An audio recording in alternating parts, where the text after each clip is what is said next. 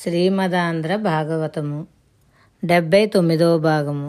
చదువుతున్నది సత్యవాణి చలువాది. శ్రీకృష్ణ లీలలు. కృష్ణ పరమాత్మ గోపకాంతల ఇంటికి వెళ్ళి వెన్నలన్నీ తినేసి వచ్చాడు. ఇంటికి వచ్చిన గోపకాంతలను చూసి యశోద, ఏమిటమ్మా మీరందరూ ఇలా వచ్చారు అని అడిగింది.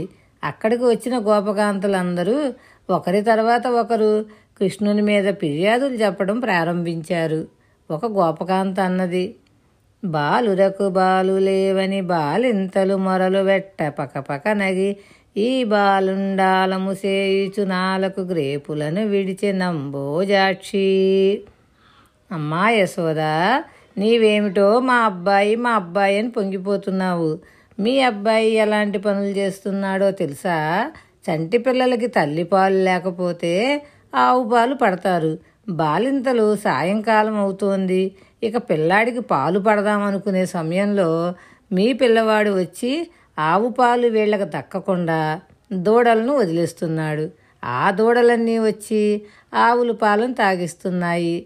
మీ వాడు ఎదురుగుండా ఉన్న చెట్టు కొమ్మ ఎక్కి దూడల్ని వదిలినందుకు మేం బాధపడుతుంటే అతను చక్కగా నవ్వుతూ కూర్చుంటున్నాడు, మాకు దొరకడు అని చెప్పింది. ఇందులో ఉండే అంతరార్థమును పరిశీలిద్దాం. మనకి మన కుటుంబం వరకే మన కుటుంబం, పక్కింటి వాళ్ళ అబ్బాయి తినకపోతే నాకెందుకు అనుకుంటాం. ఈశ్వరుడు జగద్భర్త, ఈ లోకమునకంతటికీ తండ్రి. ఆయన రెండు పనులు ఏకకాలం నందు చేస్తున్నాడు. ఆవు దూడలు అంటే ఉపనిషత్తులు, వాటిని పోషిస్తున్నాడు. ఈశ్వరుడు ఉపనిషత్తు జ్ఞానమును పోషిస్తున్నాడు, అందుకని దూడలను వదిలాడు. రెండవది, ఆవులు ఎక్కడికో వెళ్ళి గడ్డి తిని కుడితి తాగి వాటిని పాలుగా మారుస్తున్నాయి. ఆవులు తమ దూడలకి పాలను ఇవ్వడానికి సంతోషంగా ఎదురుచూస్తూ ఉంటాయి. ఇంటి యజమాని వచ్చి ముందుగా దూడ దగ్గరికి వెళ్ళి దాని మెడలో ఉన్న ముడిని విప్పితే వెంటనే దూడ పరిగెత్తుకుంటూ వెళ్ళి ఆర్తితో తల్లి పాలను తాగుతుంది. ఇంకా దూడకు ఆకలి తీరదు. ఆ దూడను లాగేసి స్తంభమున కట్టేసి పిల్లాడి కోసం పాలను పితకడం ప్రారంభిస్తారు. దాని దూడ, దానికి పిల్ల కాదు, నీ పిల్లాడు ఎక్కువ. ఈశ్వరునికి ఆవు తన బిడ్డే, దూడ తన బిడ్డే, అందుకని ఆయన వదిలాడు. నీవు ఆయన్ను వంక పెట్టడం ఎందుకు? దొంగ ఎవరు, నీవా ఆయన? ఆయన దొంగ కాదు, నువ్వు దొంగ. తమ దొంగతనం దాచుకొని చోరలేలని ఆయన యందు దొంగతనం చెప్పుతున్న వారి దొంగ బతుకును స్వామి బయట పెడుతున్నాడు. ఇది దీని అంతరార్థం. మరొక కోపస్త్రీ, పడతీ నీ బిడ్డడు మా కడవలలోనున్న మంచి కాగిన పాలాపడుచులకు పోసి చిక్కిన కడవుల బోనడిచినాజ్ఞ గలదో లేదో. యశోదా, నీకు అసలు క్రమశిక్షణ లేదు. నీకే లేనిది నీ పిల్లాడికి ఎలా వస్తుంది? ఏమి చేశాడో తెలుసా? మా ఇంట్లో పాలన్నీ ఎర్రగా కుండల్లో కాచాము. పిల్లలందరినీ తీసుకువచ్చి చప్పుడు చేయకుండా కుండల్ని ఎత్తి ఆ పాలన్నీ తాగేసి కడవలను కింద పారేసి వాటిని తొక్కుకుంటూ వెళ్ళిపోయాడు. పాలు పోయాయి, కడవలు పోయాయి, ఇదెక్కడ పిల్లాడమ్మా అని అన్నది. ఒకరికి పెట్టడం అన్నది లేకుండా ఎప్పుడూ తమ కోసమే దాచుకునే వారి ఇంట్లో ఐశ్వర్యమును ఈశ్వరుడు ఎలా తీసేస్తాడో ఎవ్వరికీ తెలియదు. అసలు పరాయి వాడికి పెట్టడం దాని ఇంట్లోంచి లక్ష్మీదేవిని ఎలా తీసుకువెళ్ళిపోవాలో నారాయణునికి తెలుసు. నిశ్శబ్దంగా తీసుకువెళ్ళిపోతాడు. పరులకు పెట్టడం నేర్చుకుంటే జీవితం వృద్ధిలోకి వస్తుంది. ఏది పెట్టారో అది ఆస్తి, పుణ్యం కాపాడుతుంది. అది ఇక్కడ కృష్ణుని ఈ చర్యలోని అంతరార్థం. మరో గోపిక లేచి ఫిర్యాదు చేస్తోంది. ఈవిడ కొంచెం తెలివైంది. అప్పటికే కృష్ణుడు వచ్చి దొంగతనములు చేస్తున్నాడు అని కింద పెడితే పాలు పెరుగు తాగేసి కుండలు పగలగొట్టేస్తున్నాడు అని తెలుసుకుంది. ఆమె తన కోడల్ని పిలిచి, కుండలను కింద పెట్టకు, ఉట్టి మీద పెట్టు, కృష్ణుడికి అందదు అన్నది. అందరూ హాయిగా పడుకున్నారు. కృష్ణుడు వచ్చి చూశాడు. అమ్మా, ఎంత తెలివైన దానివే, నీవు ఎక్కడ పెట్టావో నాకు తెలీదా అని అనుకున్నాడు. ఈశ్వరుడు ఐశ్వర్యమును తీసివేయాలంటే ఎక్కడ పెడితే మాత్రం తీయలేడా? ఆయన ఎక్కడ ఉన్నా వెన్నం తింటాడని రెండవ అర్థం, అంటే భక్తిని తీసుకుంటాడని అర్థం. కృష్ణుడు రోళ్ళు పీటలు వేశాడు, చెయ్యి అందలేదు, కొండకు కింద కన్నం పెట్టాడు. అందులోంచి శుభ్రంగా మిగతా పిల్లలందరితో కలిసి వెన్న తినేశాడు.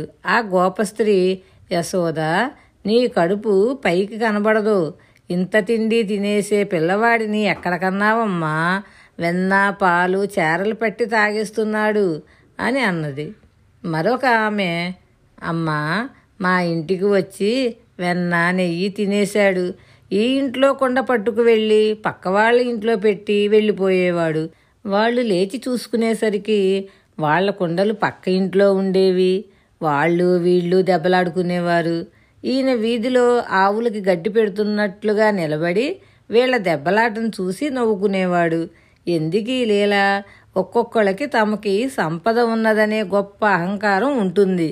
తమ పక్కన పేదవాడు అన్నం లేక సొమ్మసిల్లి పడిపోయినా తాను మృష్టాన్న భోజనం చేసి పెదవాడిని పట్టించుకోకుండా వెళ్ళిపోగలడు. అటువంటి వాడు నిర్దయుడు.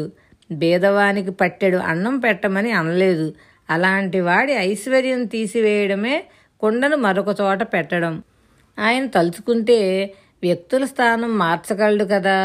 పేదవాడిని చూసి పరిహాసం చేస్తే, నీ పుర్రే అక్కడ పెట్టగలను, ఆ పుర్రే ఇక్కడ పెట్టగలను, జాగ్రత్త సుమా అని స్వామి మనకు ఒక పాఠమును నేర్పారు. కృష్ణుడు ఇంకొక చోటకి వెళ్ళాడు.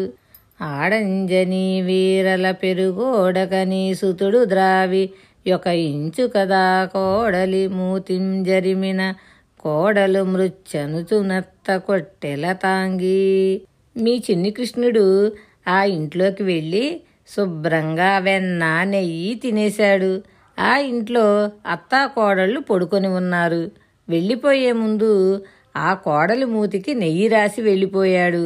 పొద్దుట నిద్ర లేవగానే అత్తగారు కడవల వంక చూసుకుంది, నెయ్యి లేదు. కోడలు మూతి వంక చూస్తే నెయ్యి ఉన్నది. ఓసి ముచ్చా, రాత్రి నెయ్యి అంతా తినేశావా అని కోడల్ని పట్టుకుని కొట్టింది. ఈయన కిటికీలోంచి చూసి నవ్వుతున్నాడు. అత్త కోడలికి నేర్పవలసిన గొప్ప ధర్మం ఒకటి ఉంటుంది. ఇంటికి వచ్చిన మహాత్ములను ఆదరించడం వలన ఐశ్వర్యం పెరుగుతుంది. ఇంటి ఐశ్వర్యం కోడలి వలన నిలబడాలి. వచ్చిన అతిథుల్ని ఎలా గౌరవించాలో అత్తగారు కోడలికి నేర్పాలి. అలా కాకుండా అత్తగారు కోడలికి దుష్టచేష్టలు నేర్పితే చివరికి అది వారిద్దరి మధ్య దెబ్బలాటలకు దారితీస్తుంది.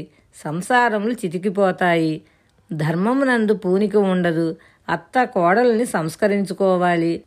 తండ్రి దానం చేసేటప్పుడు కొడుకును పక్కన పెట్టుకోవాలి. దానం చేయడం కొడుక్కి కూడా అలవాటైపోయి రేపు వృద్ధిలోకి వస్తాడు. అది మహాధర్మమని స్వామి నేర్పారు. ఓయమ్మ నీ కుమారుడు మా ఇండ్లను పాలు పెరుగు మన నీడమ్మా పోయేదెక్కడికైనను మాయన్నుల సురభలాన మంజులవాణి. చివరికి వాళ్ళు, అమ్మా, ఇంక నీ కొడుకు మా ఇంట్లో పాలు పెరుగు బతకనివ్వడు, ఈ ఊరు విడిచి వెళ్ళిపోతాము అన్నారు. యశోద వారిని, మా చిన్ని కృష్ణుడు ఇవన్నీ ఎప్పుడు చేశాడు అని అడిగింది. ఇవన్నీ ఇవాళ పొద్దున్న చేశాడమ్మా అని వాళ్ళు చెప్పారు. ఆవిడ, ఈవేళ పొద్దుటి నుండి మా అబ్బాయి ఇంట్లోనే ఉన్నాడు, మీరంతా నా కొడుకుని గురించి చాలా అన్యాయంగా మాట్లాడుతున్నారు, నా కొడుకు అందంగా ఉంటాడని బుజ్జి కృష్ణుడని మీరు ఇన్ని చాడీలు చెప్తారా, అన్నీ అబద్ధంలే, అలా చెప్పకూడదమ్మా అని అన్నది. అవును, ఇప్పుడెందుకు తెలుస్తుందిలే, ఇవి ఇళ్లల్లో జరిగినవి, నీ ఇంట్లో జరిగితే నీకు తెలుస్తుంది, అప్పుడు ఏం చేస్తావో మేం చూస్తాము అని గోపికా స్త్రీలు అక్కడ నుంచి నిష్క్రమించారు. ఒకనాడు తల్లి యశోదాదేవి లోపల పనిచేసుకుంటోంది.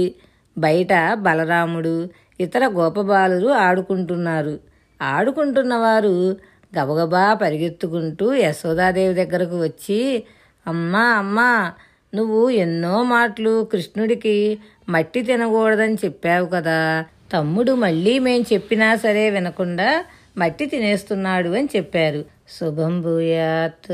శ్రీకృష్ణ చరణారవిందార్పణమస్తు. భగవద్ అనుగ్రహంతో మరికొంత భాగం రేపు తెలుసుకుందాము.